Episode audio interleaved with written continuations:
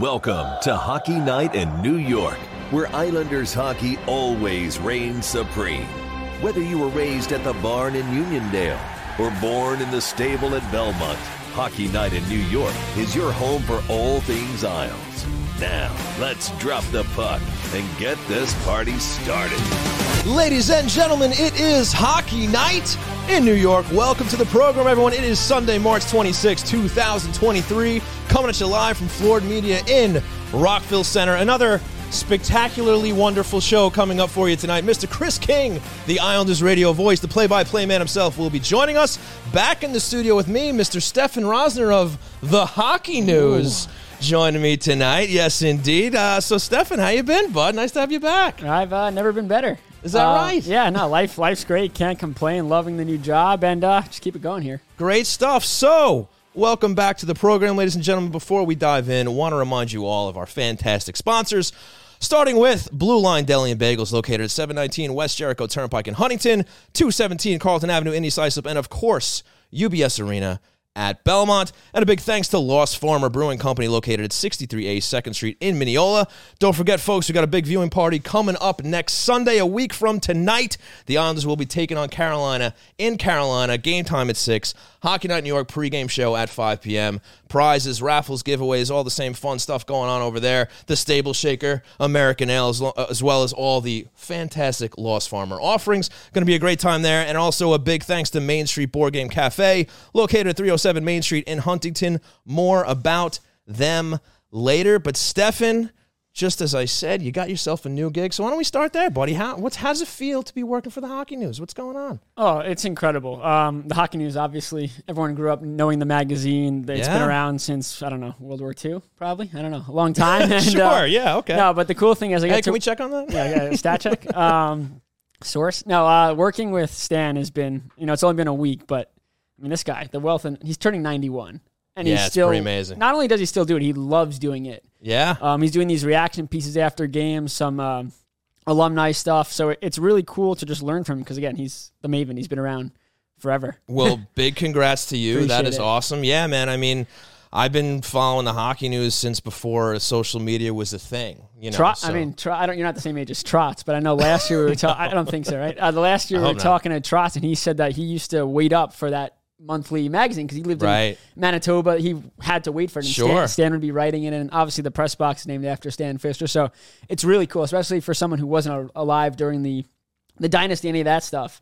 Stan's pretty much how you learn all about that stuff. Sure. So, and the book, you know, A to Z. Yeah. That's a big one. He so also did out. the, I think it was the intermission, one of the intermissions yeah. for the book as well. So Yes, it's great to see Fischler still going, but but big congrats to you. Appreciate that it. is that is awesome. And uh, is there going to be any changes to the content, to the coverage, or pretty much uh, same same thing, just So- on a new banner? Yeah, so pretty much I'm doing the beat stuff and some columns, and Stan's doing whatever he wants to do, and we'll we have a lot of stuff planned for the summer too, and it'll be really cool for Islander fans for sure. Very cool. All right, awesome. So By the way, it's uh, 1947, so post World War II. hey, When it was okay, the there we News go. Ed on the By stats. Ken McKenzie. Not many Will years Cope. after though. I, I wasn't far no, off. I mean, yeah. that's that's as close as it yeah, gets. give or take a decade or Yeah, something whatever. like that. I don't, I don't know. It's all It's two right. years. Give or take a Two year. years. That's not, that's. All right, great start. Appreciate it. so so good stuff there. So why don't we start talking about the Isles a little bit? We were we were chatting a little bit before the show here, and and kind of this whole. I don't know. There's a little bit of like, you know, the shadow of, of, of uncertainty behind Matt Barzal coming back to the lineup. Now you have some players in the locker room, kind of speaking as if it's it's a foregone conclusion that he will be back. We have no idea when. There hasn't been any sort of you know uh, mentioning of him skating on his own. Uh, you know, if he's doing it in the you know in the back rink somewhere or something like that. But um, what's going on, Matt Barzal? Do we have an update? When do we think this guy is actually going to reappear on the ice for the New York Islanders? It's a very, very great. We don't even know what the injury is, and it, you know, well, do we ever? no. But I mean, you know, you look at the replay, and obviously he got hurt in that game against Boston. Craig Smith. They didn't look like much, so you wonder, okay, could it be severe? We saw him at a practice probably a couple weeks ago. Now he was just watching. He was standing. He was walking Mm-hmm. Right. around. No limp. So that's a positive. He could have had a brace on. He had baggy sweatpants on. Okay. Um, but yeah, we don't know when he's coming back. We asked Elaine every day. He said he's not skating on his own. Mm-hmm. Um, but like you said, at Pageau the other day, I wanted to read the quote. He ended it with, I think everyone's just excited that he's going to be back. So he's going Right. to be back. The question is, is he back for the regular season? Is he back for the third round of the playoffs? You know, when is he coming back? Because they've been good without him, but you saw these last two games where they, they do need him back. You know, whoever, anyone that's looked at it and said the Islanders don't need Barzal, uh, yeah, you got to figure it out because that's clearly wrong. I get it. They were having success without him. They played more of the Trotz style because they don't have that creative guy that goes east west. But Yeah. you kind of think like after these last two losses, are they on borrowed time with the wingers that they have? Again, Holmstrom and Bailey aren't cutting it. You're separating your fourth line, and Lambert doesn't want to separate his lines. Like that second and third line, right? Second and third line, Nelson's line and Pageau's line have been clicking. You know, are there guys on that line that probably play better with Horvat and Lee? Sure, but to break those two lines up right now, it doesn't make sense. And Horvat's kind of getting the Barzal treatment where it's, hey, we're going to focus on the other three lines. Mm-hmm. We trust your skill enough to just rotate someone on that line for a while. We saw it with Barzal mm-hmm. for years. So Right. again, Right. it's, it's not working for Horvat right now, and I know we'll get into Horvat. Yes. But you know, you're getting to a point where you do need him back. And again, this is a guy that you know his whole game is skating, skid stops, turning, all that kind of stuff, and it's a lower body injury. So if he's going to come back, it's not going to be he's going to just appear for a game. I feel like he's got he he's one of those guys where he's got a test that he could skate. Sure. So I mean, we're assuming he hasn't officially been on the ice. I would think he stepped on the ice, You do. just stroll around, just to just to test the knee, because again, Sure. that's how he's going to find out. I don't think he's actually full on skating yet. Right. But again, it's got to be a positive that his teammates are saying he's coming back. Yeah, you have to wonder why they would even be saying that if it wasn't the case. And also, you figure the Islanders are kind of like, "Hey guys, could you chill?" Talking about Matt Barzal coming back, right? Right. If if there wasn't something to that, right? Because they don't want to look like clowns if the guy never ends up, you know, touching the ice. I mean, sure, there could be a setback or something like that, but I guess you can take some sort of positivity in the fact that these guys are saying, yeah, you know, we're looking forward to having him. Now, whether that's game 80, game 82, or game one, if they get there, you know, remains to be seen. But it seems like it's heading in a direction we all want. And just to kind of double up on what you were saying about them needing him back, you know, especially looking at these last two games, which we'll get into. But look, it's it's it's definitely a positive thing to see that the Islanders performed so well for a good amount of time Yeah. while he was out. Right, they were able to kind of pick up the slack, and they were getting scoring from all over the all over the roster. Maybe not Bo Horvat, but you know, pretty much up and But down. that's the positive. Right, exactly. They were still able to take care of business even when now probably your biggest offensive weapon, you know, maybe you make an argument with Brock Nelson. Yeah. But one of your bigger weapons here who's who's kind of not, you know, put getting things done on the score sheet, but like at the end of the day, this team is still better with Matt Barzal in the lineup. It's not like he's going to show back up and go, "Oh, what do we do now? What kind of hockey are we going to play now?" We're gonna play worse. Right, right. Like, yes, it- they've done well without him. He slots in. He's going to come back on that right wing with with Horvat and probably Anders Lee still. Yeah. And he's just going to add a dynamic that has been missing since he's been gone. Because obviously, Simon Holmstrom and Josh Bailey recently, they're not the guys that are going to get that done. And it, it hasn't worked in a, in a short sample size for Bailey coming back. But, you know, this is a guy who's going to help the still dreadful power play And we'll get to that too. Got some numbers on that. Right. So like I, I think any fan who who may still be worried about how Matt Barzal's return is going to affect, you know, their their mojo. Um, I, I would dial that back, especially seeing that look, they lost a couple now. It's like, hey, maybe, you know, this is a guy they need when you're when you're being held, you know, to a, a you know, scoreless against the Buffalo Sabres, right? But um, hopefully it's sooner than later, and he's he's gonna help when he's back, no question about And I think if he comes back, he will be as close to 100% as possible. But at the same time, even if he's not, you know, he has a slump to start, he's automatically going to get attention from the other team's defense. Like, it's going to, I know Horvat's Right. had the chances and he hasn't scored, and Lee's had chances. That line's had chances for sure. But Barzal just, you need two eyes on him. And that just creates more time and space. Again, Horvat understands how to play with Barzal. It was evident when they were together. Now it's more of, you know, Horvat is getting those chances, but he's also getting now more pressure on him from defense. They don't have to worry about that right winger, whether it's Bailey or Holmstrom, because they know that those guys aren't those top guys. Right. And not only when those guys are on the ice and whoever the opposition has matched up against them, but then also there's going to be more of a focus on those guys, like you said, which is going to, in theory, open things up for you know lines like the the Nelson Yeah. Palmieri Engvall line. So maybe those guys can continue to have success when you know you're kind of spreading the the defensive efforts of the opposition out a little bit because you have another big offensive weapon to worry about when he comes back. So like you know, hopefully sooner than later. Yeah, and then again, that Nelson line, the, the way they've been able to play with Engvall and Palmieri, that changes everything because the top D pairs on the other team have to decide, okay, Right. are we getting Barzal? Are we getting the Nelson line? And I, and I personally would think you go after the Nelson line Right now. Right now, right Yep. now, you'd have to. And, but then again, if you do that, Barzal could exploit that second or third pairing that gets up against them, and again, that's how these this is how the this Islander team is going to have to win.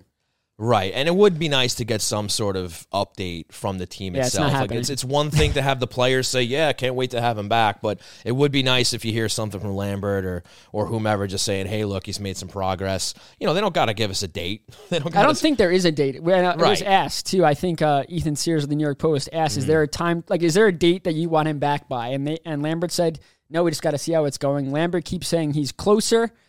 I think we're just going to keep asking him every day because we have to. And one day he's just going to say he's skating, and then then you'll know. Okay, if he if he once he starts skating, I don't think it's going to be long before we see him. Mm-hmm. I don't think he's going to be on the ice the first day that he's back with the group, but I think.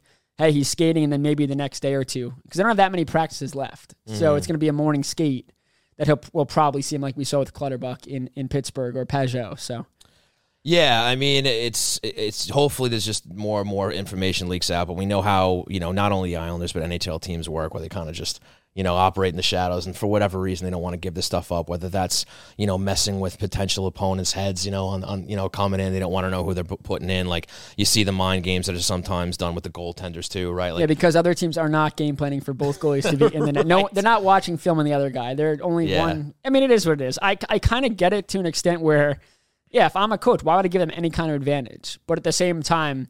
That team is doing their due diligence on both goalies. It's not like they are pinpointing on one, but that's why the Islanders want to do business. It, there's probably positives to it, and you know, fans want answers. Fans want to know fantasy too, fantasy sports. I know Sure. someone, a lot of people got screwed the other day when uh, Varlamov didn't start against Columbus Oh. because I, I got a lot of questions. People asking me who's starting. I got to pick it up because it's fantasy playoffs right, Right, now. right, right. And if you're relying on Sorokin uh, to be in net or Varlamov and they're not, and you lose, Yeah. That's well, I, I. I hate to break it to fantasy hockey players out there, but Lane Lambert is not worried about your fantasy hockey team. So you're just going to have to plan accordingly there. But that was a quick first 12, 13 minutes. So, folks, I want to thank you all for tuning into twitch.tv slash hockey night NY and your favorite podcast providers later on. We're going to take a quick break. When we come back, voice of the Islanders Radio Network, Mr. Chris King, will be joining us. We'll be right back. Hey Islander fans, you already know Blue Line Deli and Bagels is the best place to get your game day meal, and now you can get it at the game. Blue Line Deli and Bagels is proud to be featured in the brand new UBS Arena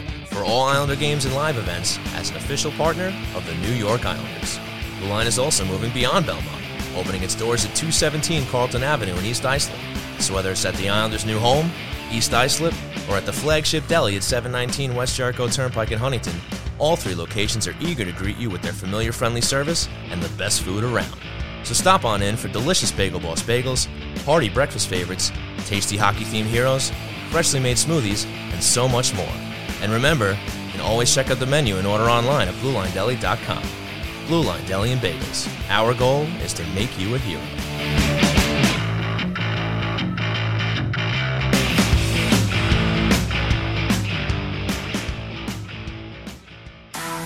Thanks for giving some time to our sponsors. Ready to talk more Isles?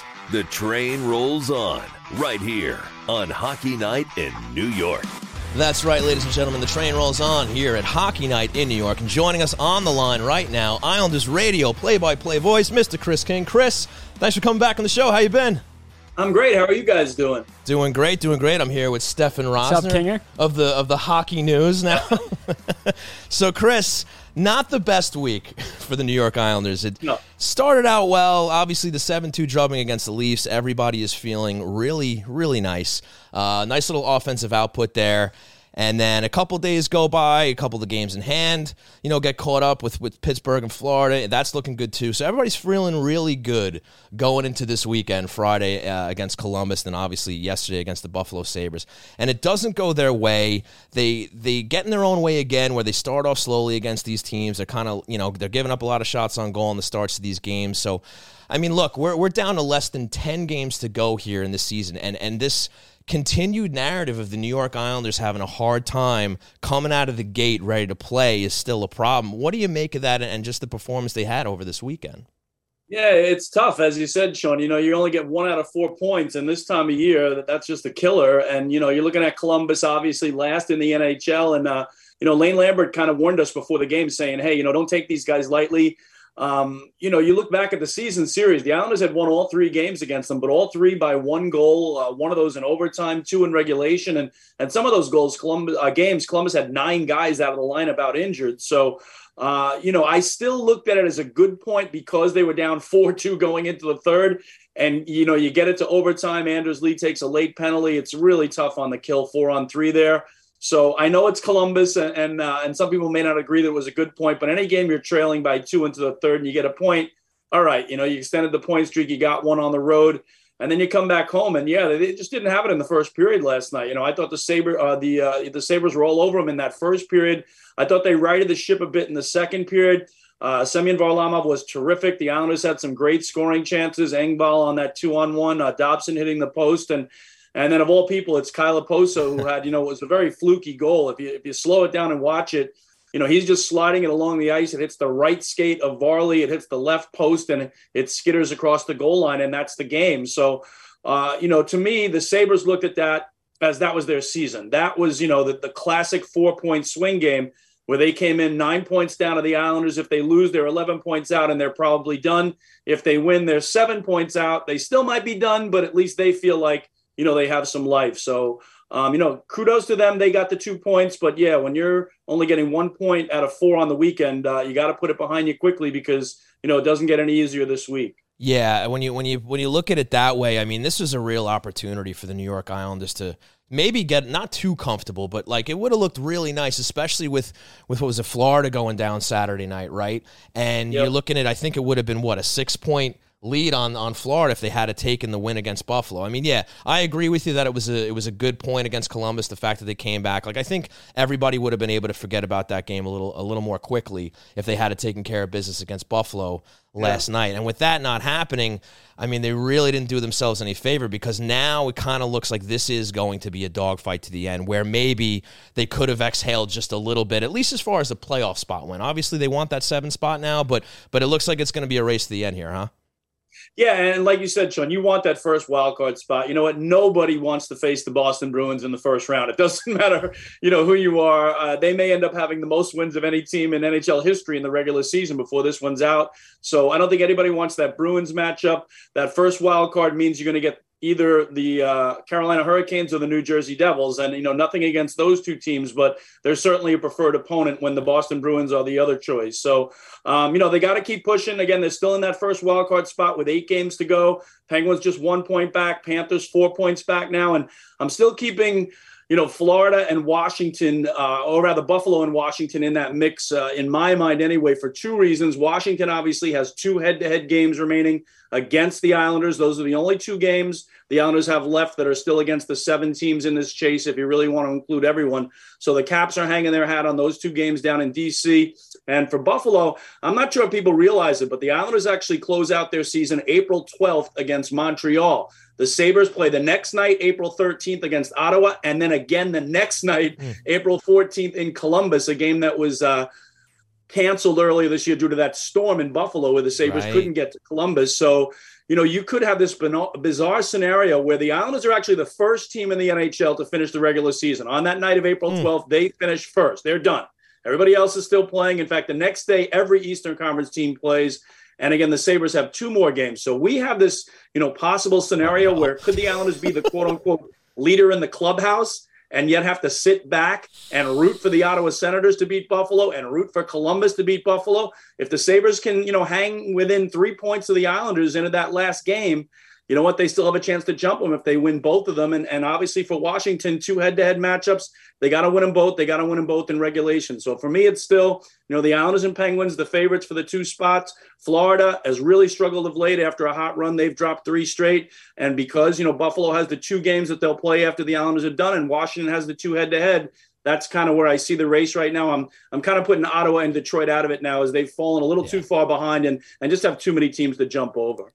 Fans are going to love that scenario if that happens. you just, just hope it doesn't heart come to it, attack, right? You want to control your own destiny. That's the thing, Stefen. Right. You don't want to be, you know, the Islanders on that night of uh, April 12th, they'll finish against Montreal. Let's say they win the game and they haven't clinched. You know, it'd even be a weird thing for me as a broadcaster, like not knowing, have I done my last game of the season or, you know, do I get to come back and do the playoffs or not? So you just want that certainty that you took care of your own business and you're not going to have to sit back the next two nights and sweat out two out of town games where you're hoping, again, Ottawa can beat Buffalo and Columbus can beat Buffalo. Or again, who knows? Even some of the other teams, again, all play the next night too. So it could be a team that's one point behind the Islanders that plays on April 13th that only needs two points to jump over them as well. So that's why, you know, as Sean mentioned, this week is so big to kind of try to stretch it out a little bit. As he said, had they won last night, it would have been a six point lead over Florida, and you certainly could have breathed a little easier. Hey, Columbus is a dangerous team. So, Apparently. um, Yeah. on to some um, positive news. Kinger Zach Parise, 38 years old, games and uh, goals in four straight, gets to 20. Have you ever covered and seen a guy like this at this age still getting it done? Just the way he gets it done. Not done. at 38. Yeah, I would say not at 38, Stefen. And again, you know, you've been watching him this week as I have, and uh, I think the, the the way you know you really know what he means to the team is uh, you and I have spent a lot of time talking to his teammates this week about you know what he does out there on a nightly basis, and you know guys are just raving about uh, you know what he's still able to do, how he you know works so hard to keep himself in shape, how he still has that passion for the game. I think Lane Lambert earlier in the year described it as the dog on the bone mentality, right?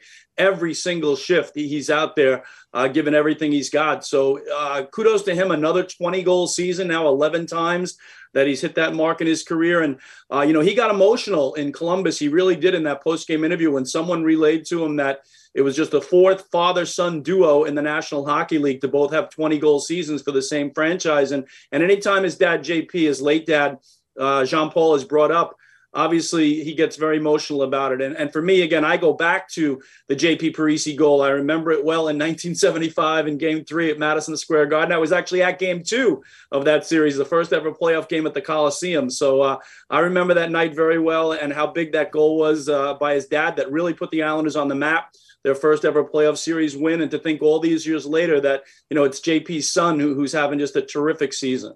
Um, with Horvat, obviously there's a lot of concern about his lack of goals. None in his last 11, one over his last 12. But he's getting the chances. What are you seeing from his game, and especially on the power play too? How can you see maybe maybe that's a way for him to get out of the slump here? Know, I, I think it's all the lack of Matt Barzal. I really do, Stefen. And I mean, obviously that affects everybody when you're talking about the guy that's been their leading scorer each of the last five years. But uh, you look at the way Horvat played when he first joined the Islanders and the chemistry he had instantly with Barzal. I think he had three goals in his first four games. He was on fire, and the power play came to life as well. It was clicking. Uh, you know, he was the perfect bumper guy spot that they were really missing. And uh, you take Matt Barzal out of that equation, though, and, and, that's the difference. And I think, especially on the power play, you know, Lane's been asked about it a lot, uh, even this past weekend in Columbus. He said, look, you know, zone entry is the biggest part of almost any power play, and Matt Barzell is just excellent at it. Uh, we talked to Brock Nelson about it. He said, you know, look, uh, Barzy can just see the the openings, the seams, the lanes. He draws two defenders to him a lot, and that's always going to leave somebody open. But I really love watching the power play. Uh, you know, when Barzy was healthy before he got hurt, and Horvat was in that bumper spot because Barzy loves working off the half wall. Horvat seems to find the space in that bumper spot, and those uh, connections were leading to goals or a lot of point blank chances too. Even if, if Bo didn't score, uh, Barzy was getting that pass through, and he was getting off wicked one timers that you know would either go on net or just miss wide or become goals. So. Uh, the hope is obviously that you know Matt Barzal can still return. We're down to two and a half weeks now of regular season play to go. That's it. Um, but I'd love to see them get back together. Uh, you know, they still haven't found the right replacement on that line. And, and look what they did on the weekend. They had Simon Holmstrom there on Friday in Columbus, and then they had Josh Bailey back in the lineup there last night. So they're really missing uh, Barzy on that spot with Horvat and Anders Lee.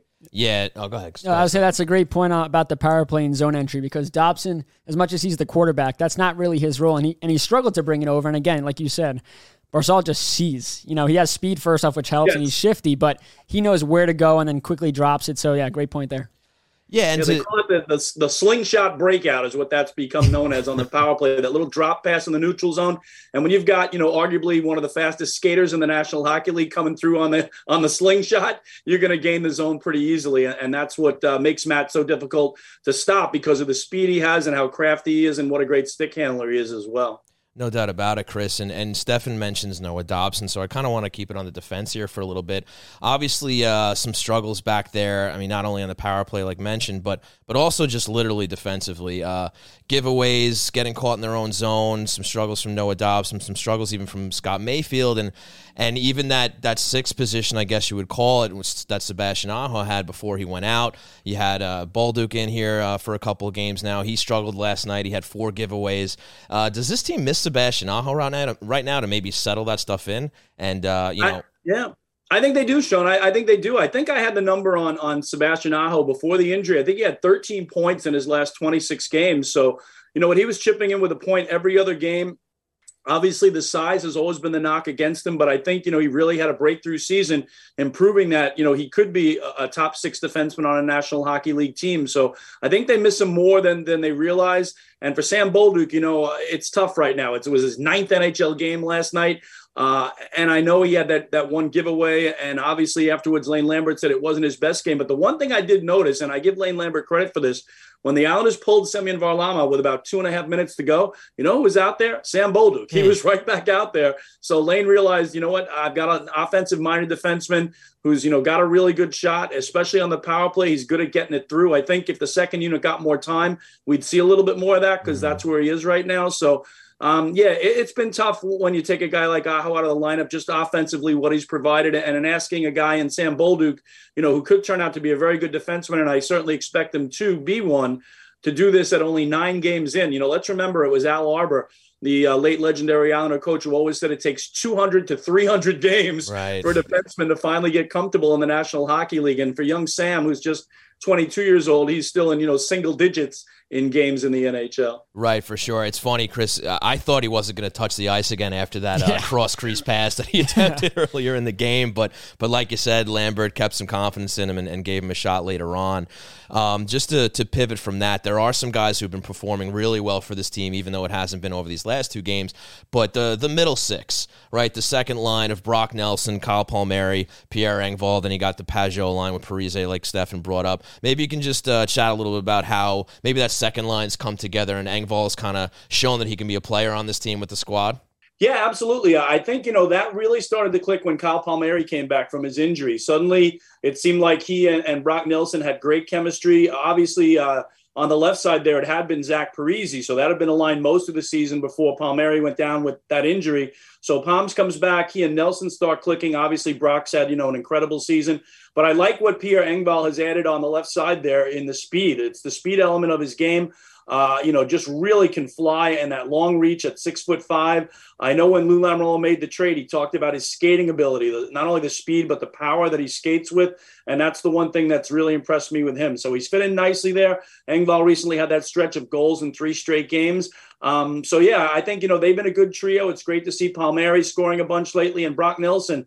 Boy, you know we're all worried when he takes that big hit. We wonder how long he's going right. to be out for. And he doesn't miss a single game. And not only that, comes back and had two huge goals in Columbus, including the tying goal on the power play in the third period that at least got him the one point. Yeah, absolutely. And I guess before we let you go, Chris, I don't know if you're a you're a fan of the predictions game or anything like that, but with with the way this season's been going for the Islanders, it almost seems like a, a very two steps forward, one step back sort of scenario, right? Where you know they they get a three game, four game winning streak, then they maybe drop one or two, just like yeah. this week, right? And they haven't really been able to go on that long extended point streak or win streak, and and we got eight games left to see what they're going to do with the rest of them, right? They have a couple of teams at their, nipping at their heels here for the first wild card spot. How do you see this shaking out for the New York Islanders? Will will they be playing mid to late April playoff hockey, or right. uh, or are we going to be wrapping up early? What do you think? Yeah, well, again, Sean, I hope like we have that certainty of knowing one way yeah. or the other on April 12th when they close out at home against the Canadiens, and not waiting to see what everybody does the next night and even the following night in the case of Buffalo. But I do think they're going to get it done. Again, another thing I look at is the way all the other six teams in the hunt right now are all struggling. None of those yeah. teams, Pittsburgh, Florida, Buffalo, Washington, Ottawa, Detroit, they're not playing well at all. The Islanders, despite, if you want to talk about the recent struggles, still have points in 11 of the last 15 games. So, right. you know what? I think they're going to make the playoffs. The crucial thing to me is to have that first wild card spot, though. Uh, obviously, the Bruins are not a good matchup with them this year. They've lost every game they played against mm-hmm. Boston this year, although, again, they were the underdog in the 2021 playoffs to the Bruins and took them out in six games. but I just like the matchup so much better if it's Carolina or if it's New Jersey. Um, I would even prefer New Jersey, and there's a very good chance the Devils still end up winning the division. Not that they're not a good team, they certainly right. are, but again, just for the playoff experience alone, the Devils are so young, so green, so inexperienced that you hope that an Islander team, you know, that's been through the playoff wars, the core has certainly for for a number of years now, would have that distinct advantage. Obviously, in Carolina, another great team, but that team too has the playoff battles under their belts like the Islanders do. So I think the dream matchup for Islander fans would be the Devils. Uh, and how about this, guys? It's been since 2007, the last time the Rangers, the Islanders, and the Devils all made the playoffs. The Rangers and Devils obviously will if the Islanders join. You know, it'd be awesome to have all three local teams playing Stanley Cup playoff hockey. Not only that, and, and to kind of uh, piggyback off your dream of the Islanders versus the Devils, it brings you a little bit closer to maybe finally seeing an Islanders Rangers playoff matchup in the second yeah. round if they can stick in the Metro and not go over the Atlantic to, to play Boston.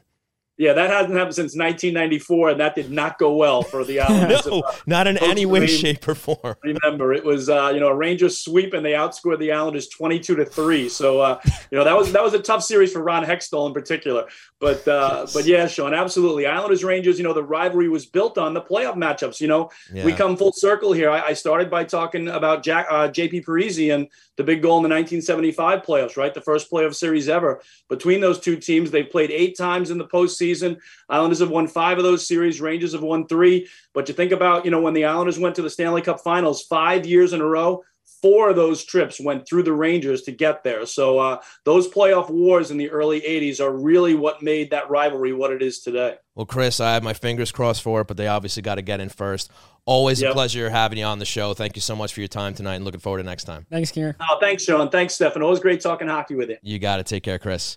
All right, folks, that was the great Chris King, the Islanders radio play by play voice, giving us another excellent spot here. Stefen, what do you think? Isles Devils, is that the dream matchup? Yeah, I couldn't agree more. Okay. Um, again, it's experience. Kinger nailed it on the head with that. You look at Carolina, they've done it. Mm-hmm. You know, they mm-hmm. haven't won, but they've been right. in the playoffs. They know what it takes. They have a great coach. I'm not saying the Devils don't have a great coach in Lindy Ruff. But sure. again, you're talking about a young team. Just not even not every player is young, but just playoff experience. And the Islanders, for some strange reason, they get to the playoffs and it's just a different animal. They know what it right. takes to play. And right now, right. take away these last two games. The Islanders have been playing for a, a while now playoff hockey. You know, they're going back to the Trotz way again, more because Barzal has been out, but it's worked. You know, yeah. they've realized, okay, you know, we tried to be more offensive early in the year but the, once when the structure is as strong as it had been, especially on their three game winning streak, it just allows for so much more for this team, more offensive chances, less pressure on the netminders to have to be perfect. Mm-hmm. And you go to the playoffs, and yes, Jack Hughes, amazing. And speed, again, speed kills. But when the Islanders yeah. are forechecking the way they've been forechecking, that is the, I mean, that's the best way to stop momentum. You know, if you're right. always on the forecheck, they can't just break out and cross over the, in the neutral zone with speed. Mm. It changes everything. And when the Islanders are playing their playoff hockey, they're forechecking hard. They're not allowing pucks to get out. And the best uh, defense is offense. So if you're keeping the puck in the offensive zone, those top players on the other teams, like the Hugheses, mm. like the Mercers, they got to just dump and change. They don't have the the right. speed and the, the energy to break over the line. So I think, yeah, if you're if you're the Islanders, you would love to face the Devils. Well, isn't it nice that we're sitting here? What you know, a couple of weeks.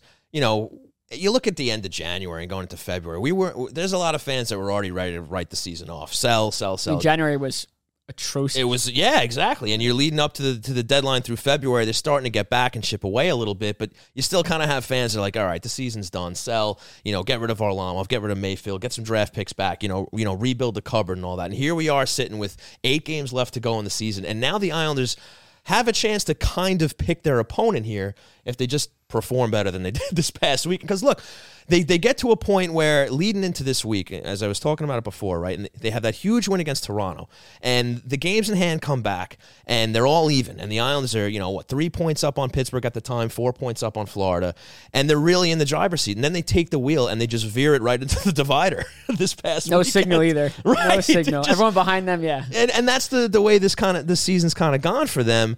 But look, they're still there. They're still in that first wild card spot and maybe they need another game like a Toronto game in the sense that the competition side. Perfect Tampa. Perfect example. Well, Tampa. Or Devils. Well, they're coming. The yeah, Devils are yeah. coming up on Tuesday. Oh, sorry, be, tomorrow. Monday. Getting my days right. They're coming to town tomorrow. I think that's a great game to bounce back with because this is a potential now playoff opponent where they can kind of show, you know, the Devils like, you know, how the, the experienced guys can play playoff hockey. And I, and I do agree with you and and Chris in the sense that you know, even though the Devils do have that speed, they have that youthful energy on that team. It seems like a lot of those teams where they finally break through into the playoffs, a, a, good young team, they always seem to have to cut their teeth, right? In their first one, you know, couple of playoff appearances where they really understand what it's like to play playoff hockey. And I think you guys are right in the sense that that is something that the Islanders can take advantage of if they match up against the New Jersey Devils. So to to agree with Chris, anybody but Boston in the sense that you can you can either play against the Svechnikovless Carolina Hurricanes or a young inexperienced Devils team who may be a little you know playoff starstruck when they get into the dance. So just keep winning these damn games. They can stay in the driver's seat even though even though they bump got bumpy in the road a little bit, and and maybe they still got a shot for that seventh seed. I mean, again, as much as Boston, nobody wants to play Boston. I don't. I think no team wants to play the Islanders just because what they're able to do in the playoffs. And again, as good as Boston's been, and as good as Ullmark has right. been, Ullmark has never played in the postseason. I'm not saying he can't have a good right. I'm not no. saying he can't have a good showing, but goaltending is so important in the playoffs. And I'm not right. saying Sorokin's better than Ullmark, but Sorokin also does have the playoff experience. Right. How and how, he's still in series. How's the Jersey goaltending going to match up against Ilya yeah, Sorokin? You right? take Vanecek. I mean, again, he's been really good. He's been a really, sure. really good surprise. Yeah. And he has, I think, a little bit of playoff experience. Maybe one playoff yeah, run with, with the Washington, Capitals. Right. But again, that's brand new, especially when that Devils team is going to have to rely heavily on their goaltending because the young guys will make mistakes any team that the Islanders match up against again, save for maybe Ullmark with Boston, the Island, it's advantage Islanders. Yeah, for sure. And especially if they play the defensive style and just their right. defense core plays right. the way it's played in postseason right. before, and especially at some points this year. For sure. Well, let's get there first. But yes. I th- there was a before we uh, move on to the next subject. I think there was one more individual you wanted to talk about, and that was Josh Bailey. He got into the lineup last night uh, on that top line with Anders Lee and Bo Horvat. What did you see out of his game? And and I was I was tempted to bring it up with with Chris, but I figured I'd save it for you because it's funny. You talk about a guy like Zach Parise, right? Thirty eight years old. He's up there in his high thirties now. Bailey's basically in his mid to high thirties now, and it's almost like a tale of two different players in the sense of how that you know, you look at it and you, you just assume, right? Oh, it must be an age thing, right? It must be a guy who's just getting a little older and the game is kind of, you know, catching up with him a little bit. Is that what you're seeing out of Josh Bailey? Yeah, and it, and it's and it's just it's not weird because he's you know yesterday was just a microcosm of his season. It was just right. he, he, was slow. He was mm-hmm. making you know poor decisions with the puck, mm-hmm. and again, unfortunately, you know Holmstrom has to come out. And in my opinion, I'm I wasn't against Holmstrom coming out. I get people think it was an overreaction. He was really bad against Columbus. And you, when you have a veteran like Bailey, Lambert's hope is that okay, Holmstrom has to learn that, mm. that he mm. can't play like that. You put Bailey in and just hope that Bailey can get through it. But it was quickly showing that he couldn't. And then you separate your right. fourth line. Now you're again to me, you don't want to do that. That's the same reason mm. why Palmieri's not up on the top line or Fasching, whatever, is because you want you know the fourth line, especially you know, Clutterbuck pots two against Toronto. He took a little bit of time to get back in the lineup. Again, 20 games he missed. He had to get used to it. But then the fourth line was playing to their identity. Now you break that up. You put Bailey there. That does change a lot. You have 11 out of 12 spots in that forward group right now that are pretty much where they're supposed to For be. For sure. Right? Yeah. Eh, you love what's going on from second line down for the most part. I'm sure people have their gripes out there with one guy or another for one reason or another. But for the most part, 11 out of 12 spots, nice.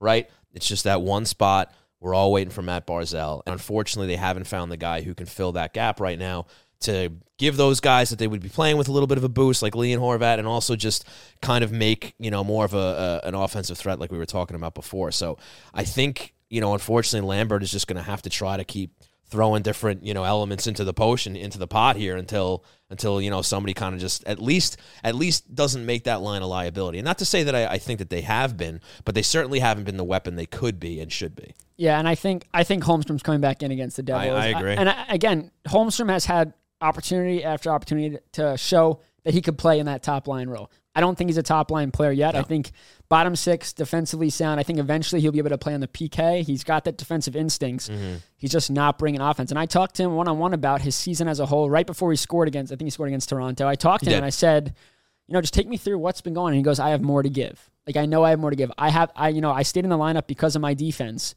but I know I could provide. I mean, we saw it against the Hurricanes, that filthy Auston Matthews esque toe drag, top shelf goal. I mean, he has it. It's there. But again, you're in the NHL and it's all about results, and you're not getting the results with him there. And again, he's not playing with weak players. He's playing with Horvat. Right. He's playing with Lee. Right. And um, right. unfortunately, he's he- being given an opportunity to succeed. yeah, and, and Yeah. he's not making the most of it. And again, it's he's young too, and uh, maybe it comes down to did did uh, again? No one knew that Barzal was going to get hurt, but maybe Luke could have got another piece. You know, maybe you know they got Engvall to counteract. I saw people talking about, it, so I wanted to bring it up. Well, I saw Kevin Kurz put a piece on the Yeah. Athletic, and I enjoy his content. Yeah. But I did read that piece and was like, really? Like now we're doing a retrospective on the trade deadline because he dropped a couple of games against Columbus and, and Buffalo. And again, no one knew that. Mm. Bar- it's it's one thing if Barzal was out. I, I thought, I truly think, you know, people were asking, you know, does Lou get a new con? I think if the Islanders make the playoffs, Lou got Horvat. And then, I mean, that that changed. I could talk about how he's changed the. He saved the Islanders season. if they get in, he's a huge reason why they got in, I mean, without a doubt. forget Barzal being out. Horvat became Pageau while Pageau was out. You think about it, they don't get Horvat, right? Barzal goes down Right. anyway. Right. Pageau goes down anyway. Yeah.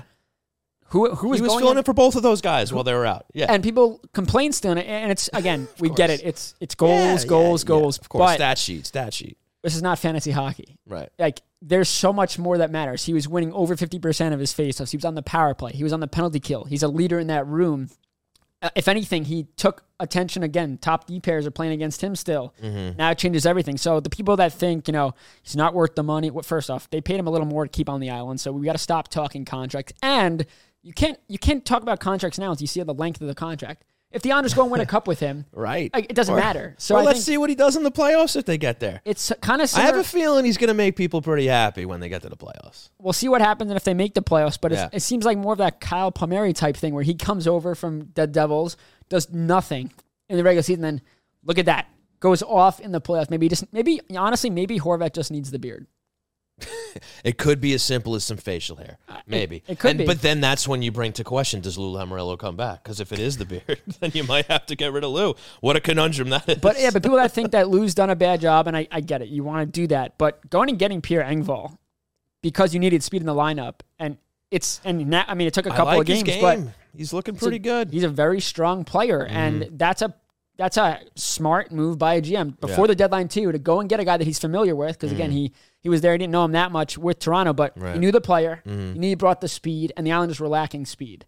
And Barzal was down. I thought that was a heads up move for him to make, and if they could re-sign him and he wants to stay here, cool. Because again, speed kills, especially in the regular season, because it's such a different game. You mm-hmm. need speed. We've seen it all these teams that are the top teams have speed, and then you get to the playoffs, and that's sometimes where those creative players struggle. Right. But you need speed to get through the regular season. It's such a young league, and that's how you keep up with those guys. No question about it, Stefen. And folks, before we break for what's on tap, I want to tell you all about Main Street Board Game Cafe, located in Huntington Village on Long Island's North Shore. Games for sale and for open play, food and drink, beer and wine, fun and friends. Bring the magic of phones down, eyes up, tabletop board games to your family. Our staff will help you find the right game for you, from old favorites to the hottest new releases. We have everything from, from strategic to easy party games. Get off your screens and unplug your game for a night your family will remember. Looking for meetups to join? Our Magic the Gathering, Dungeons and Dragons, or Game Night Live communities are welcoming for all. We also do parties and corporate events located at 307 Main Street in Huntington Village. Go to mainstboardgamecafe.com for more information. Main Street Board Game Cafe. Find your crowd. Unplug your game. So, folks, with that, I want to thank you once more for tuning in to twitch.tv slash hockey night NY and your favorite podcast providers. We're going to take a quick break. When we come back, it's time for What's on Tap. Miss the days of mixtapes and arcades? Love the taste of a bold IPA or maybe an ice cold lager? There's a place where all of those magical things come together Lost Farmer Brewing Company. At 63A East 2nd Street in the heart of Mineola, Lost Farmer combines a love of the 80s and a passion for quality beer to create brews that can only be described as gnarly, radical, and totally tubular.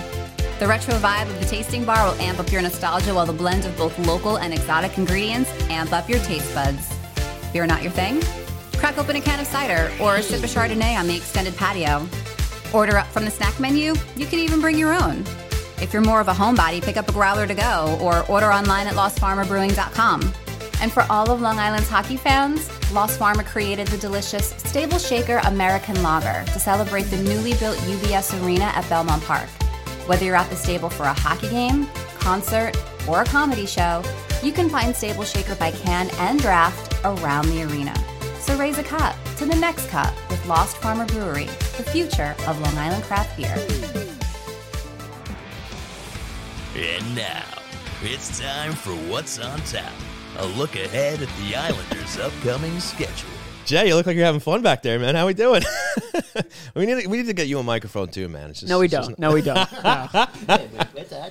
Well, it is time for What's on Tap. Is hey, he did a great job. Whoever did that, he did a great job. Yeah. So it's time for What's on Tap. Let's take a look at the games ahead for the New York Islanders. A little bit of a busier week after the Islanders slowed it down a little bit in the first half of March. So we're starting tomorrow. The New Jersey Devils, as we said before, coming to town. Then Wednesday, the Islanders start a little road trip. They go into D.C. to face the Washington Capitals. Then a, a nice little back to back against the Tampa Bay Lightning and the Carolina Hurricanes Saturday and Sunday. Both, visiting both of those cities is going to be a little tough. And remember, folks, Sunday viewing party. Lost Farmer Brewing Company. We're going to be watching that game there. We're going to have the pregame at five o'clock. Puck drops at six o'clock. Going to be a lot of fun. But Stefen, you look at that schedule ahead, and how does that make you feel? If, after the last two games, um, yeah, they probably sweep the back to back against Tampa Right? and Carolina. That's- That's, that's- just that's how that would happen. work. Yeah, but yeah. uh, it's listen, you had the chance to, like we said, to pad your wild card lead. You didn't, and now the schedule gets exponentially tougher. And again, people could Mm. look at the Devils, Tampa, um, Carolina. Maybe they rest players late in the season. We've seen Mm-hmm. That Boston today. Um, they rested a couple. okay. So you might get that. The Islanders might get lucky with that. Tampa, especially, have some older guys they want to rest. But Mm-hmm. Yeah. at the same time, you know, you could look at the Devil and say they're not playing for anything. Well, we just talked about it. They are. They want to win the division. sure. So it's not like they're gonna, you know, come out and be, you know, we're not gonna go hard. Like Yeah, gonna- no, they- it's going to be a tough game. yeah. And again, it's a statement win for the Islanders if they could pick one up against the Devils just for them. Again, you don't want to make it a three game losing streak. Again, going into a, a huge game against the Caps because the Caps. It's so funny. Not funny actually, but the Caps sold. You know, they- Right. they, sold. They, Right. but they're. I mean, when you have Ovechkin Mm-hmm. and Carlson comes back, and Carlson coming back from the injury that he had, um, the group's probably ready to go. I mean, they're not giving up. Exactly. So no, first off, no, there, you know, there's tanking, and everyone says, yeah, teams tank, and I Mm-hmm. agree that teams do tank, but players don't tank and coaches don't tank. GMs tank. right. So the players, like, look at Columbus. They were blocking shots early in the first period, like five or six right off the bat. In the third period, they're blocking shots. Yeah. Those players want to win. And they're all playing for jobs too. They're looking ahead to next season. you Yeah, know? a lot of these guys have Yeah. to earn a job. So Right. I think um, you know no team is gonna not try with uh, two weeks left. But I think Sure. for the Islanders, you got to get points too. Again, as much as wins are important, you got to find a way to get points back that you just lost. That's the key right there. This is this is the f- the favor that the Islanders didn't do for themselves. Yeah. Because they didn't take care of the two teams they were supposed to beat this weekend, this means they now have to beat a couple of teams that they're not expected to or or supposed to beat. Right when you look at the Carolinas and the Tampas and the Jerseys, right, they're going to have to squeak out some wins against these teams. Yeah, the end of the schedule is is is a little better, right? You have Philly and Montreal to close it out. And Washington leads into those two games, right? I mean, you look at Washington as a team that are you know are below the Islanders, but they give the Islanders a hard time every time they, They just lost five one to them. That's my point. Exactly. So so they're gonna have to quote unquote steal some points now from some of these better teams. They really could have, you know, they could have gone into this week even saying, okay, we take a loss here, maybe we take a loss there because you took four points out of the Blue Jackets and the Sabres. Didn't happen. And now they got to come out and they got to kick some ass this week. That's just the way it is. Because Pittsburgh and, and Florida, they're going to win a couple of games, you know, going forward too. So they put themselves in a spot where they're still there. They still control their destiny for the most part, but they're actually going to have to follow through and win some of these games. And one point to make, which again, why it's critical that the Islanders didn't win in regulation against Columbus and they didn't get a regu- eh, win against Buffalo, is that the tiebreaker is regulation wins. And while they have, I think, five or six games up on Pittsburgh, for Pittsburgh, that, they don't got to worry about. Florida is It's one Florida. game back of regulation win of tying the Islanders in that category. So again, you missed out on not just points but regulation wins, which is the tiebreakers. And we just talked about it with Chris King. The Islanders finished first before everyone else. So if you're tied and you're relying on teams not only to lose, I didn't realize that. but they got to lose in regulation. I mean, how how awful would it be if they finish out their season and, like Chris King said, like they're ahead enough, you know, not enough to to be comfortable. Like they don't have that star next to their name yet, or they haven't clinched the seven spot yet, or anything like that, and they literally have to sit and wait to see if Pittsburgh wins their final game or Florida wins their final game to see where they stand. I mean, imagine imagine being ahead of both of those teams by a point or something like that, and they both go in with their last game and they bump them out. it reminds me. Well, first, my dad's birthday is April 12th, which is the Islanders' last game. Okay. so I'm I'll be fine. Um, but uh, It reminds me of the year that Tavares was going neck and neck with Benn for the most goals in the season. Remember that? Oh, yeah, And Tavares scored, right? and then the late game was Mhm. Benn, and he scores an empty netter to take that. Uh-huh, So that's uh-huh. kind of what it reminds you of. You're, you're waiting to see, but yeah, that would be first off. That's why we love this sport and this Sure, league because sure. this first off, the whole year this has been a, a fight. Uh, you know, not more than three teams than Right. it is now, but this has been the most intense that I can remember. How close it's been, and that's why we love the sport because again, as much as Islander fans didn't want to see them lose to Columbus, the last place team in the league beat a team that's in a playoff spot. Mm-hmm. And again, that's why we love this sport because any team could beat any team. In other sports, you can't you can't say that. You know, at most well, nights. that's that's actually a point I wanted to make about these past two games. Like at the end of the day, there's no excuse to take one out of four points No. against teams at the bottom of the league. You know, period, 100. percent But to what you just said, though, this is a sport where there's no. Like yeah, you have your Boston's, which doesn't happen all the time, right? I mean, the last time that happened was Historic. that Tampa season, right? Yeah. Who ended up that was historic too. They end up getting bounced out in the first round. I'm not even saying that's going to happen this time, but any team can win on any given night in this sport. Yeah. And and sometimes it literally does come down to a bounce here and a bounce there. Even if even if the Islanders or any team they come out, they play their best game, they're they're back checking, they're not giving up turnovers. But sometimes you get bounces going the wrong way, you get a board battle that goes the wrong way, a puck hits a referee, and all of a sudden it's in the back of your net, whatever it is. I'm not saying that's even why they lost these last two games. But hockey is that tight where over an 82 game season, you are going to lose to these bad teams. The top teams in the league lose to bad teams in the league. So, again, not an excuse, but it's just to try to give a little bit more of an understanding of, of why this happens and that it's going to happen no matter what teams you're talking about. So, I mean, again, it's the beauty of the game, but it also it's it's the heart attack of the game too because you look at what happened these last two games and everybody's going to be saying what if especially if things don't do- go their way between now and the end of the season. And you made a good point. You know, any team can beat any team, and that's why I think the loss to Columbus, especially, is so disappointing. Because again, the Islanders played their A game; they could lose that game. The problem was they didn't come ready to play. Yeah. Per Kyle Palmieri. So like again, Right. it's one thing to you know get dominated by a goal and you just can't beat them, and you're playing the right way, you're playing the right way, and you lose. It's it's not. I guess now at this point in the season, it doesn't matter how you lose, you lose. But again, if you're playing the right way and you just don't win, that's you know you could swallow that. That's okay. Right. But to not come out flat and not be ready to go against a bottom feeder and then lose, Right. that's the issue. That's the issue that I think a lot of people have an issue with. Because again, if they beat Buffalo and lost to Columbus, it doesn't matter. that that Buffalo game was heading towards overtime Yep. until a puck goes off an Aaron skate, I think it was, and it just ends up. Scott Mayfield turnover. Yeah, we can't forget um, about that. for sure. but again, I mean that's that's Kyle Okposo being in the right spot, the puck deflecting, Varlamov's trying to fight through a screen through right to his Mayfield, stays on the ice. It's a fluke goal. It's broken Right. play. Right. And and Lee talked about it too. And I, do agree with him. He said, you know, anyone could have won that game. That was so close. And I don't think the Islanders played at, you know, tough first period for sure. And I agree with Right. Kinger. Right. They really woke up in the second. They played Mm-hmm. I don't think, you know, I don't think um Hutchinson not was it not Hutchinson, um Comrie played Right, amazing. Comrie, yeah. They didn't really test him that much, but you know, it's just again, it's you gotta you can't come out flat, especially when if you do get to Yeah. the playoffs. Good teams, you know, you're not going to come back like they've been coming back this year. That's helped you get to where you are in the regular season, but in the playoffs, you go down three goals, two goals early. Those teams know how to close the deal. That's why they're you know in the playoffs. Well, as far as what's on tap goes, it's going to be a tough week for the Islanders, but they got to take some points in, in this week to, to kind of solidify their spot here in the playoffs. We'll see if that happens. Ed, are you ready for Hero of the Week? Yes, you are. That's yes, right. yeah. That's right, folks. how about that? When you hear this song, that means it's time for the Hero of the Week, brought to you by the Blue Line Deli and Bagels Half Price Hero, which this week is the Blue Liner, featuring chicken cutlet, bacon, melted American, Russian dressing on a toasted garlic hero. Stop on into the Blue Line Deli and Bagels Huntington location. Mention Hockey Night New York for half off the Blue Liner. So, Stefen Rosner, I'm going to go to you first. Who is your hero of the week? Yeah, we talked about it with Kinger, but it's got to be Zach Parise for me again. Take the age aside, being 38, goals in four straight. The guy, just you never see him take a shift off. And I, I spoke to him in the locker room after he missed a morning skate, which he doesn't do often. And I said, you know, every time you miss a skate, we get nervous because I said, you know, you're always at every skate. You know why? And he goes, Yeah. dude, I just love it, and that's why he's still playing at a high level at 38 years old. It's why he potted 20 goals. And again, look at his contract. I know it's a base salary of 750k, which is mm-hmm. a league minimum. He gets bonus money that gets him over a million.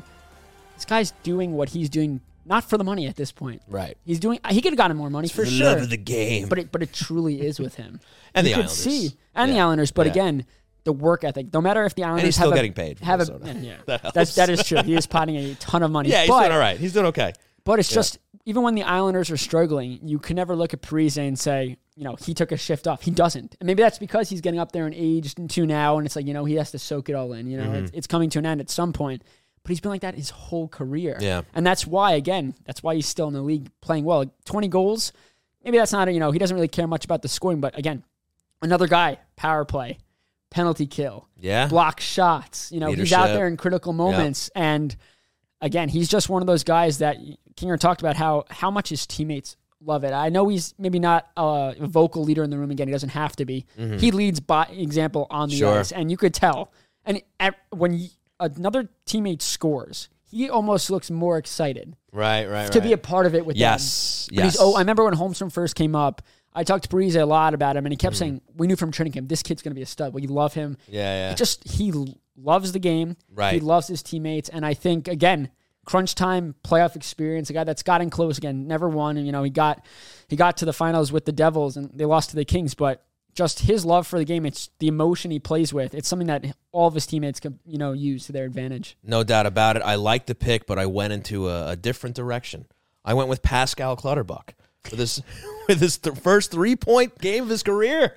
Two goals and an assist versus the Toronto Maple Leafs. Snipes. Snipes. Snipes. He the dude can shoot He's when got, he gets he's the got one of the best releases on the team. He's had, you know, over the course of he's been on this team for a long time now. Yep. And over the course of that time, like how many goals has he scored coming down the wing, you know, firing a shot over the goalie's glove or over the goalie's shoulder from basically like the hash marks, you know, the the face off circle. Right? I would I would say eight, more than eighty. I would say eighty five percent. Right? Yeah, I'm not no. good at math, but that sounds right. Yeah, we'll go with that. We'll go at eighty percent. But the guy's got a shot. But look, he, he had the injury. This guy's been up and down with injuries for basically almost the, the entire the entirety of his Islander career, right? So to see him come back, play a big factor in this huge win against the Toronto Maple Leafs, which feels like ancient history now, way way back on, on Tuesday night.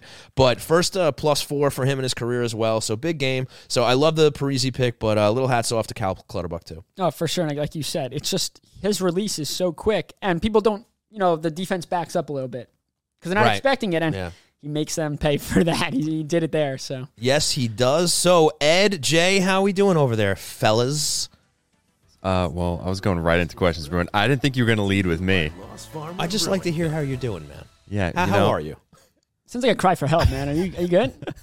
I'm going to hit questions, Brewing, one more time. Okay. It's time for Questions Brewing. Fair enough. Brought to you by What? Lost Farmer Brewing. We didn't really get to hear it. it's You were talking over it. Well, folks, it is That's time for Questions Questions Brewing, Brewing. brought to you by Please don't.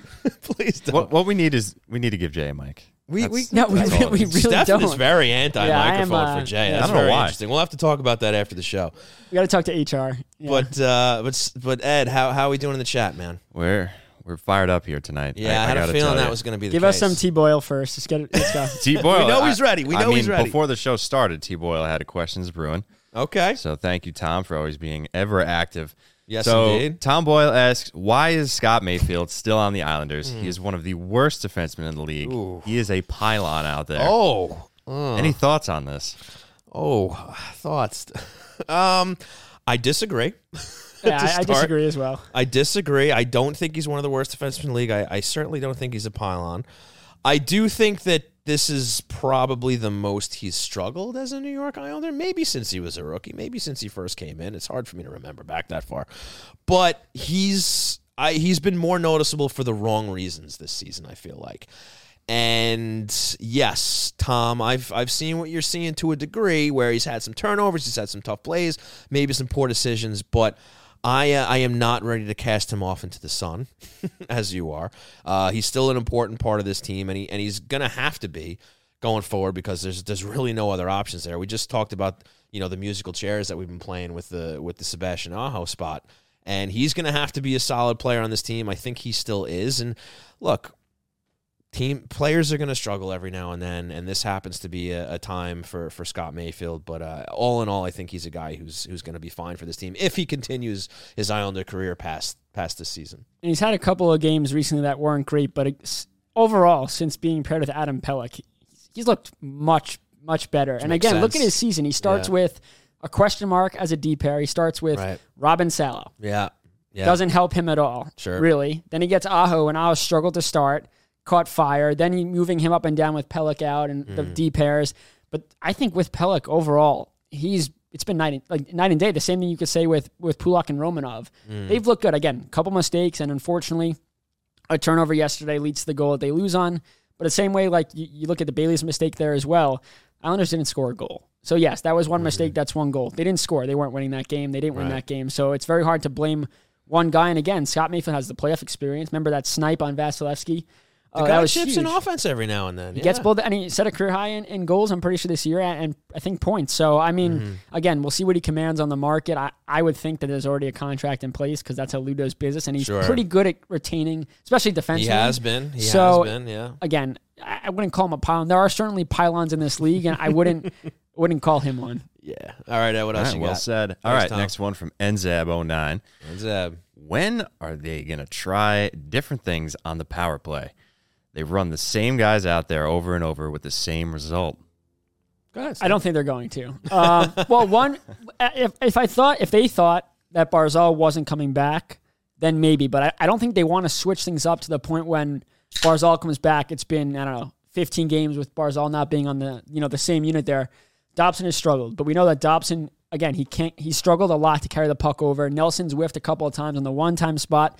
But again, they're getting the chances. They're not executing. It'd be a major difference if they weren't getting some chances. And again, I know a lot of sloppy play recently on the power play.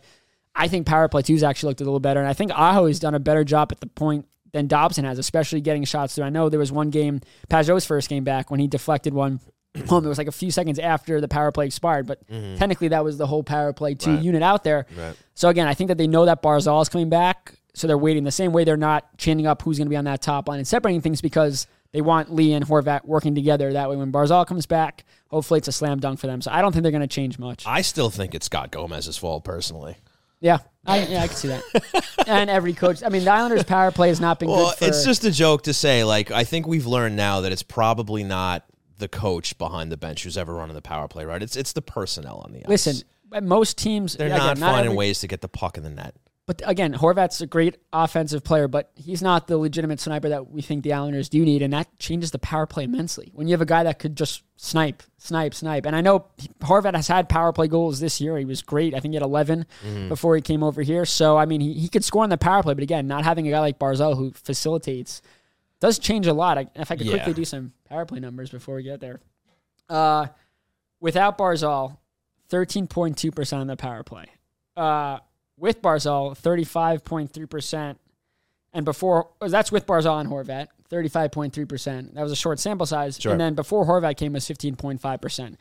They need Barzal back, and I think the power play will be just fine. And again, you know, numbers don't really matter much once you get to the playoffs. It's in that moment, can they come through and create a chance? And, Right. you know, that's that's when it does matter. So I don't think we're going to see any changes. Well said. Thank Ed. you. All right, this next question actually might include include uh, Barzal missing, but CGS eight seven eight. Why does it seem like the Islanders would rather pull the puck back towards their own goal rather than getting it across the blue line and regrouping? I get wanting to maintain control of the puck, but they seem to turn over way too often when under pressure in the D zone. Is they talking about the power play there? Like drop Or just generally speaking. I think generally speaking. Okay. I think Not it's I think it's structure. They just want to. It, it is a tough thing to you know completely discuss because again, Barzal just when he has the puck, he he's the one that carries the puck. And I know Horvat does that at times. And Engvall said told me that he loves to play a 200 game and carry. Mm-hmm. But without Barzal and his ability to again find the lanes and skate through and and and peel back, I know everyone hates that he peels back a lot, but he has the ability to do that. And if he could hit the point guy and get shots through, it changes everything. So I think maybe they're trying to be too structurally sound where it's mm-hmm. okay.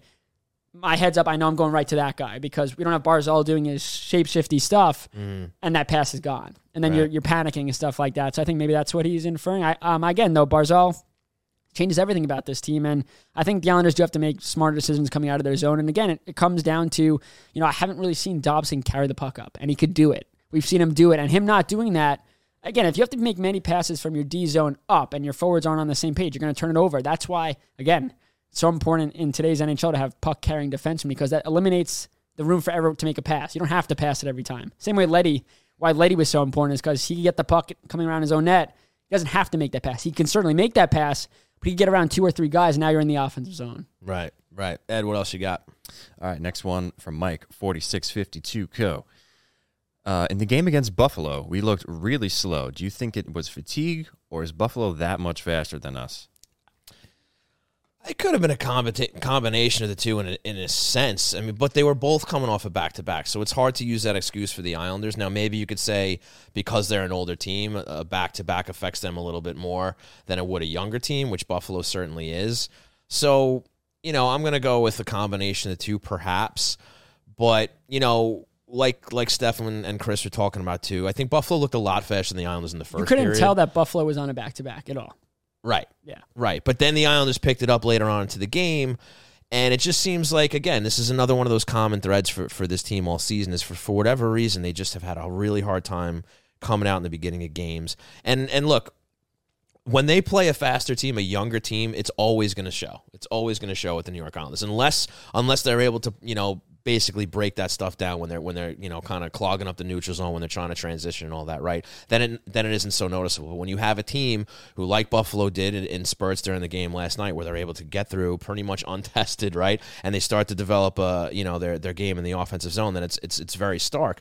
But the Islanders have shut that down too in the past too. They've they've beaten the Devils this season you know? They've beaten the, the Yeah. younger faster teams right? So so they just have to use their methods their game to their advantage where they have to and that's why they are so key in on, on structure. That's why it's so important for this team because they can skate with the likes of the Devils, the Sabres, and you know pick you know young team C right, and just talk about the fact that you know how, how well these guys can move you know from uh, from their, their own zone to the to the offensive zone in a very short span of time, and and um, you know again it becomes much more noticeable when the Islanders are, are, are off their structure. Next up from Trottier 19. Why did Martin cave Acciari's face in? Why did he let up? Yeah, actually, I spoke to Martin about this. It's a Chari. Um, it's all good. I, I mean, He's it trying could his be. best, buddy. Come Listen, on, Listen, in It's called your Italian, man Noel. jeez. in Italian, when it's like that, it's it's it's So actually, this is a, a really cool thing in the sport. Um, Martin, obviously, fighter. He's standing up for Nelson there. Acciari does answer the call. Acciari had just come back from um, a head injury. Martin knew that. Martin told Acciari, "Hey, can you, you're going to answer for Nelson?" Acciari mm-hmm. agreed, and Martin understood that. Listen, he dropped the gloves. I talked to Martin. He goes, "Listen, I I don't think Acciari was doing this on purpose. I think he's an honest player. I love his game. Credits him for answering the call, but I'm not here to try to try to hurt someone. He dropped the gloves. Obviously, I have the advantage, and again, it was enough that he dropped the gloves and answered it. The message and once he got a couple punches in, he goes, "You know what? I'm not going to do that." And and Acciari spoke on it too and talked about Martin and said, like, you know, good, that's a good guy. Credit to him again because there's a code. You know, Acciari Right. did not have the size, and again, Martin's not. Martin said, "Listen, I'm not going to beat someone when on the when they're on the ice." And I think you know people saw that as a let up. Like, what are you doing? You got to get back. I think it was handled perfectly, and I loved every second of it as someone who thinks that fighting belongs in the sport because there's a respect factor. You know. Right. Char- when Char used to fight uh, Martin, did it a couple of times, or even when Char was on the Islanders, he dropped the gloves. After the fights, they both tapped. They tapped the shoulders Right. because they knew, hey, Right, you're answering right. the call. We're not. I don't hate. Like I don't hate you. Maybe there's times too when there's a major hit from behind. The two fighters are actually trying to kill each other. Right. But when it's a point like that where it's a big disadvantage when someone has a past history, Mm-hmm. look at them for answer the call. He did. He took a few punches, and, and that was that. So credit to Martin and and Acciari too for for willing to do that, especially coming back from an injury. That was a fantastic answer, Ed. yeah. I actually think I'm it's I think it's pronounced Acciari. So you know, not you gotta put a, yeah. No way. Uh, Dobber Knobson.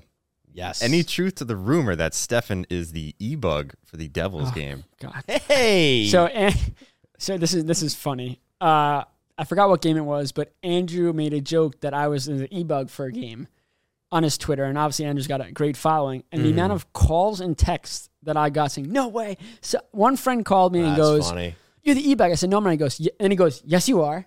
And I was like, "No, I'm not." It was a joke. He goes, "No, no, I heard you are." I'm like, Dude, if I- it's if it's on social media, it's true. but uh, yeah, no. Um, you don't want that. You don't. you don't- as much as I I, trust, it. as I much as I trust it. my goaltending at the recreational men's beer league level, I am five nine, maybe, maybe. it says it on uh, the scorecard, but we don't know if it's true. Yeah, five nine on skates. I would get lit the f up. So I mean, listen, I don't want to. It would be a cool experience for sure. Yeah. Um, All you gotta but, do is uh, hey, just hope it's a Toronto game. It'll be fine. Yeah, I, no, I'd go up against Boston and um, get peppered. But uh, no, it would be a cool experience, sure. But I'm gonna. Those rumors are not true. Gotcha. All right, uh, another good one from Dobber Knobson. Lots of negativity out there over the last two games. Talk us off the ledge. What gives you hope about the Islanders and their future. I think we started to do that already earlier, talking about the fact that look, these these games are going to happen. You, you know, I know it's a cliche, and you probably heard it from me a million and one effing times on this show, but it's true. Like, you know, unfortunately, it, the timing was absolutely horrendous, but you, you're going to come up against a team like the Blue Jackets and the Sabres, and you're going to drop it from time to time. It doesn't mean that the rest of the season is over. It doesn't mean that that's how they're going to come out for the rest of the season. I mean, if anything, hang your hat on the game that they had against Toronto. Hang your hat on the games that they had previous. Hang your hat on the on the run that they went on before these two losses that they had. They've been playing great hockey for the most part since Mat Barzal went down, and they're probably going to bounce back tomorrow. I think they're going to give the Devils a good game. I'm not guaranteeing a victory or anything like that, but I think they're going to give the Devs a good game tomorrow night, and I think they're going to give, you know, we just talked about those other big games they have coming up, Tampa, Carolina, all that. They're going to be in those games, and if they're not, it's their own fault. But you know, you have to be able to look. I, I know uh, it's it's very easy for fans. It happens all the time. We all do it, where you kind of you know, you, you look at you have the recency bias. You look at what's happened lately, and you're wondering, man, if they can't beat those teams, how the hell are they going to perform against you know the top teams in the league? But but you have to remember that you know this isn't an exact science here, and you're going to have good games against good teams. You're gonna have bad games against bad teams, and it's it usually balances out. So if anything, I look at the the the broader picture with. with the way the Islanders have been playing, especially recently, the most important time of the season, they've really gotten it together when the games have mattered most. And I think you're going to see more of that Islander team from here on out for the last eight games than you are whatever you saw these last two games on the weekend. And here's here's one on that. Uh, the Islanders probably shouldn't even be in a playoff spot if anyone behind them had a good January. Look at the Islanders January, horrific. Right. Penguins January, horrific. Capitals January, horrific. Panthers, horrific. And even now, when the Islanders dropped two, they didn't. You know, the They've Penguins and the Panthers, the people behind I them said it on Twitter. have not been good. Yeah. So if anything talk you off a ledge is that the Islanders didn't play their best and they're still where they are. Again, they could not have been in a playoff spot for the last two and a half months if the Penguins or the Capitals or the Panthers even had an okay January. So And and as much as we all love to hate the Rangers and stuff, they've helped the Islanders a lot. Beating That the comeback Penguins a against the couple of Panthers in regulation, that beating was the huge, yeah. Panthers. Uh, there's some other teams around the league that have done it too. Where it, and and again, lesser teams. Florida, uh, sorry, Philadelphia's beaten teams like Pittsburgh and Florida. You've had, I think Columbus might have even taken one or two as well. Like if you if you go across, Detroit's steal, stolen a couple of games from those teams. So like it happens across the board. It's not just the Islanders aren't the only team in the league that are losing the Columbus Blue Jackets and to, and to the Buffalo Sabres. It just it just is much more na- noticeable because it's your team and it stings when you're in a race like I'm this. pretty sure Montreal's the team that put up 10 on the Sabres. Uh, was it 10 on the Sabres? Yeah. I'm pretty, Maybe. I think so. I don't know. Doesn't matter. Yeah, I know. But the bottom line is, like, it, it, it, I wouldn't, I wouldn't uh, jump off the ledge. They're still holding on to that first wild card spot, and even though now with the games in hand, a little bit, it looks like Pittsburgh can pass the Islanders again. I don't trust them either, but yeah. Yeah, it- look, just take care of business. Have a good week against these teams coming up, and then then we're all you know singing and dancing. And again. they still control their own destiny. there you go, Ed. Uh, another one from Nzab09. And just just to clarify, unfortunately, I feel like some of our chat from earlier has been uh, cut off. Like we can't see it anymore. Like, it, um, so sorry Okay. to those who uh, asked questions earlier, uh, but I cannot see them anymore. Okay, Um, that's so all right. Nzab asks, when is it Lambert's fault? Too many times the team has come out flat and weren't ready to play. That's a coaching thing. It's a coaching thing, sure. It's also a leadership thing as well. Um, Mm-hmm. I'm not calling out the leadership in the room saying that they don't care, they don't try, but a coach isn't playing the game. First off, I don't think that you need the coach to get you ready to go. You're in a pretty much a playoff esque situation right now.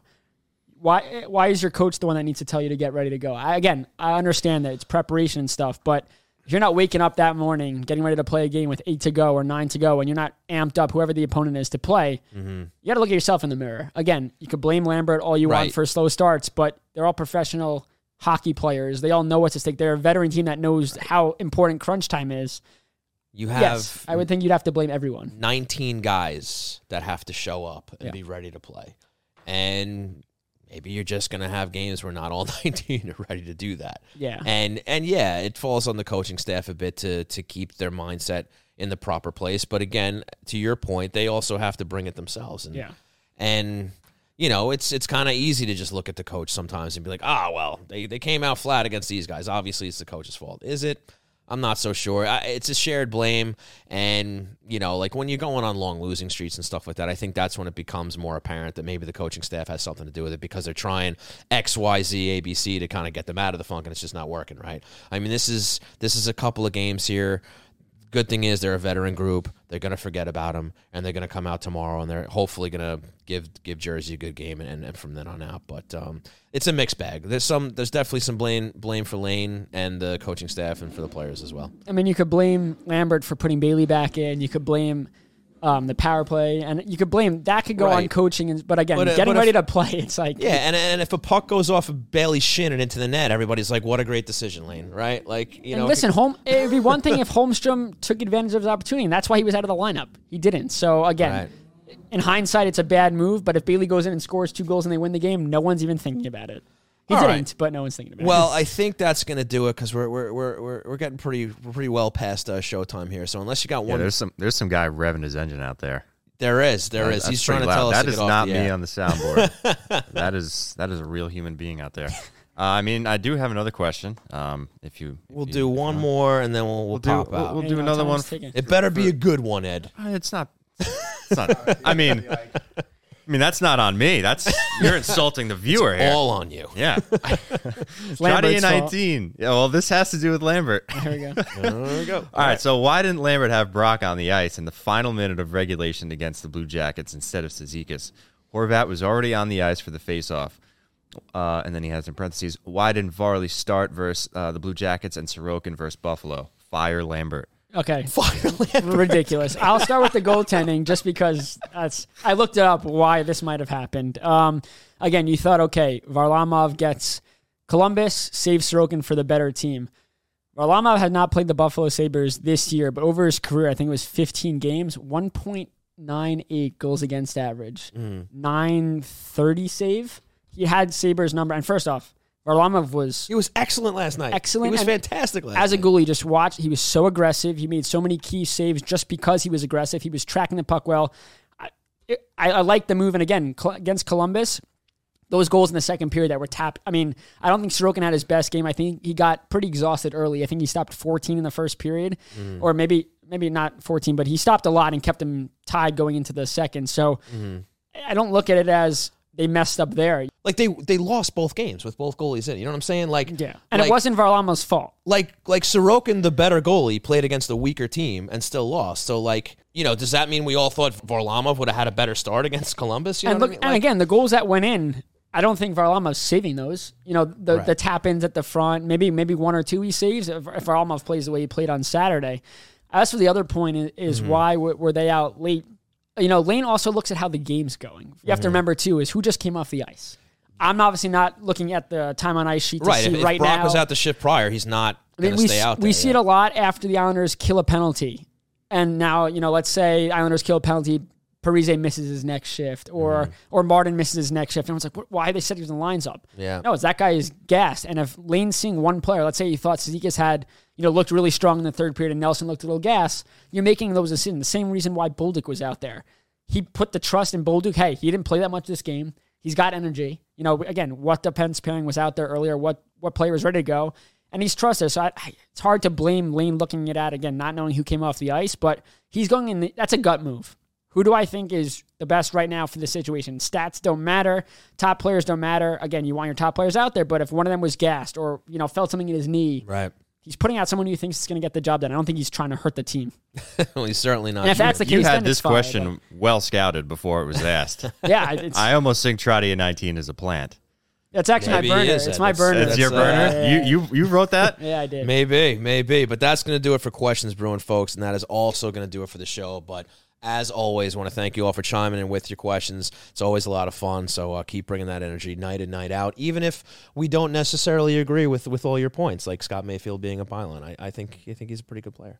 Yeah, I just want to also thank everyone too that's shown uh, you know appreciation to me for the for the new job. It's uh, crazy. Yeah, a lot of congrats in the chat. it's too, it's you. uh it's actually I there's I, there's no words really just the amount of support I've had, especially when I started and I don't know a couple of years ago I said I'm going to make a Twitter and cover the Islanders and where it's gone now and talking to players and working with Stan I would never hear. I mean I And never would have. Well, you earned it, buddy. Yeah, You've been so busting your ass. everything. You're working hard, man. You've been, you've been putting tons and tons of content out. You have a lot of energy. I love it, and it's great that we have you here on the show too. You bring a lot of energy, a lot of a lot of good stuff here. So uh, nothing but the best to you, buddy. Congratulations, and uh, you know keep keep kicking ass, man. Appreciate it. All right, so with that, cue the music, Edzo.